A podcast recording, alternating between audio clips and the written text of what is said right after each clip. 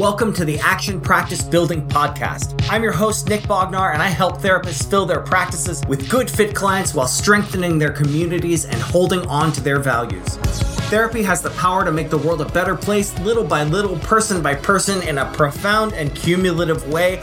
And yet, so many therapists are underutilized or struggle to fill their caseloads.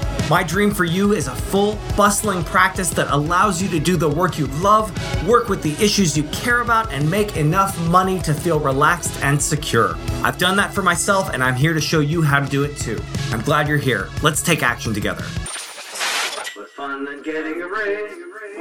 It's action practice building. Action Practice Building.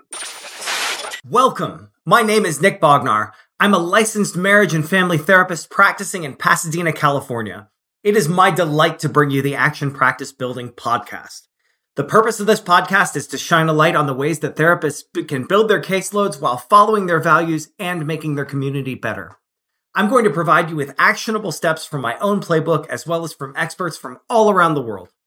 Here are my values around this podcast and the advice within it. And it's a long list, but values are important. As you all know, you are therapists. But here are my initial eight values around this podcast. Number one, the highest priority always has to be the quality of treatment for the client. A lot of us come from a pretty scared place when we're contemplating whether to say yes or no to a new client. And I want you folks listening to this podcast to feel comfortable saying no and knowing that there are more than enough clients out there for you to have a thriving business. From now on, you are making quality of care for your clients your first priority. Number two, success for my friends is success for me. I'm delighted in the success that I've had as a therapist, and I want to lift up the people around me so that they can experience the same quality of life that I do. Plenty of people feel that very human inclination towards jealousy or competition, but I want us to lean into being genuinely happy for success for others. Which leads me to number three.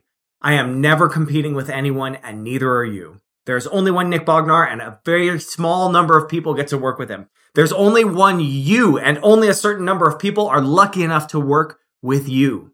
You are special, and a relationship with you is the thing that you are offering people. You and I are not interchangeable. So when you're out there meeting people and trying to do business, remember that your goal is to help clients, including those who aren't yours, have great outcomes and to help other people build their business. If you do this, your business will also be built. Number four, we want to discuss issues of power and privilege inside the therapy room and outside of it. That means that we need to be sensitive and aware of the power that we wield as therapists in the room, even if we don't want to, and also of our privilege and our blind spots out in the world at large. We're not obligated to do this, and some of our colleagues will never do this. But it's important in order to improve client outcomes for everyone and to make the world of therapy and the world at large a more diverse and inclusive place. I understand that my journey to where I am today has been eased significantly by a lot of privilege, and one of the things I hope to do with action practice building is to spread out some of the advantages I've had, such as killer mentorship and advice that I got just because of relationships I lucked into having to other people who didn't benefit from the same systems that I have. Number five, we name names here. We don't shame people, but we go out of our way to name people who are doing incredible work that we like. The world is better the more awareness people have of the truly gifted therapists in our field. So when I think of someone I know who's doing great work, I will name their name and I want you to do that too. In a broader sense, we look for opportunities to make introductions between people who will be better off knowing each other. This is one of the cornerstones.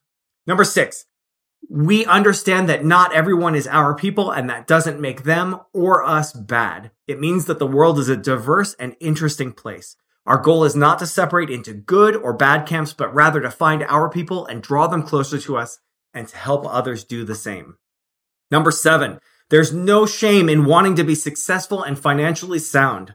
We work hard to get our licenses and we work hard to keep them and to help people. In most fields, this would mean that we could seek financial reward and stability without shame. But in our field, the lines between business and helper are truly blurred. As a result, a lot of clinicians hurt themselves and don't do their best work. Now, this is not a therapy podcast. This is a business podcast, and it's about doing business ethically so that we can help ourselves and our community. On a related note, number eight, the insurance world is fucked, and I believe that it's not our job to fix it. There are people who would tell you that taking insurance is a value that they have, and if that's true, then good for them. But for my part, I do not recommend taking insurance, and I try to help people build practices that are 100% off insurance panels. This can be upsetting to people, and I get it. We should be able to use our insurance without hassle to get our therapy. I agree with that. But that being said, insurance therapists make on average much, much less than private pay therapists with more hassles.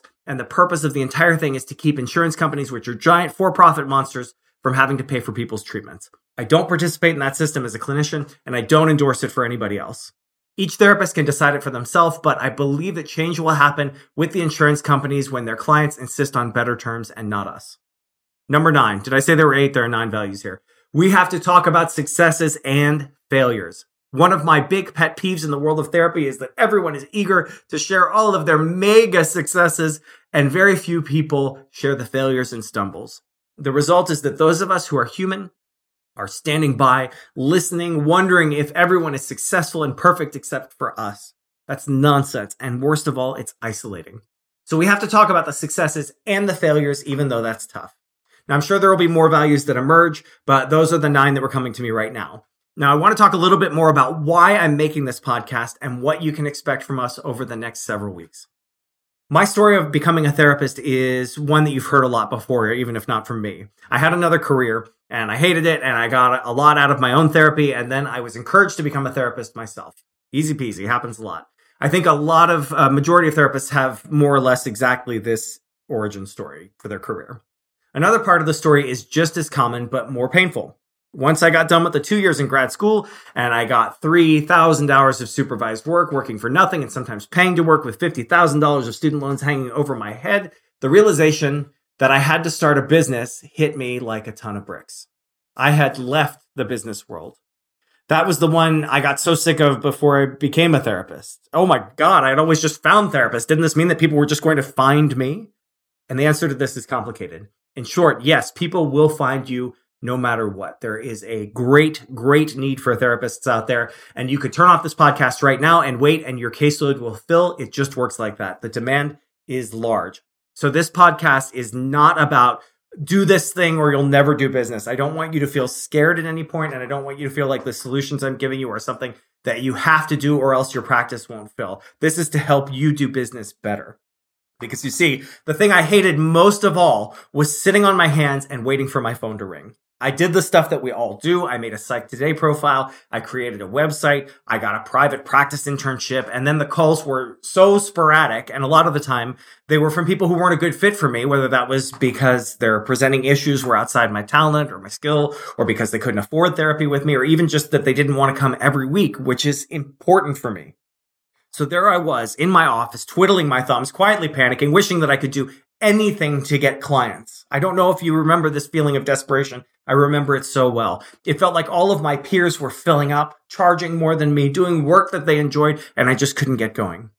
The advice from established therapists that I got was really vague and unhelpful. I think that they all used the wait until it happens method that I talked about before, the one where you just, you know, you just suck it up and you wait and then eventually your practice fills. But I couldn't tolerate that. I was sick of waiting tables. I had an office, I had a degree and later a license, and I wanted to work. I did the awful rounds of trying to put my business cards in people's hands. I felt gross. I hated asking people for clients. Have you had this experience too? I'm talking about when you go to a CAMFT meeting or some other networking event and everyone seems comfortable and established and you're just wondering who can give you business and how you can persuade them to give you business or how you can give them your business card or invite them to coffee without looking like you're asking them out. It's such a gross feeling. And then one day I thought, fuck it. By the way, there's a lot of swearing in this podcast, so be ready for that. One day I thought, fuck it, fuck all this. I'm sick of the strategy. I'm sick of trying to roll up, roll up on other therapists who don't care about me and begging them for something. I had a CAMFT talk to attend that same day, and the thought of handing out more business cards just sounded like the worst fucking thing I could imagine. I decided that I was going to go to the talk and I was going to go make a friend or some friends. I was just too tired to try to sparkle. When I got to the event, I saw a therapist that I had met sometime before that, and I went over and talked with her. And it felt so much better trying to get to know her and just really enjoying her for who she was uh, than trying to figure out how to build a business uh, that I did just that for the rest of the event. Now, before you get ahead of yourself, that therapist has never sent me business. And that's not what this is about. She's awesome. She's a great therapist. I like her a lot, but I didn't build my business with her. Back to the talk. Talk was amazing. And here I'm going to name some names. The talk was by a therapist named Christina Martirosyan, who runs Pasadena Trauma Therapy and is every bit as gifted a presenter as she is a therapist. She gave a killer talk on dissociative identity disorder and the ways that she works with those folks, which anyone will tell you is tough work that requires a very nuanced touch.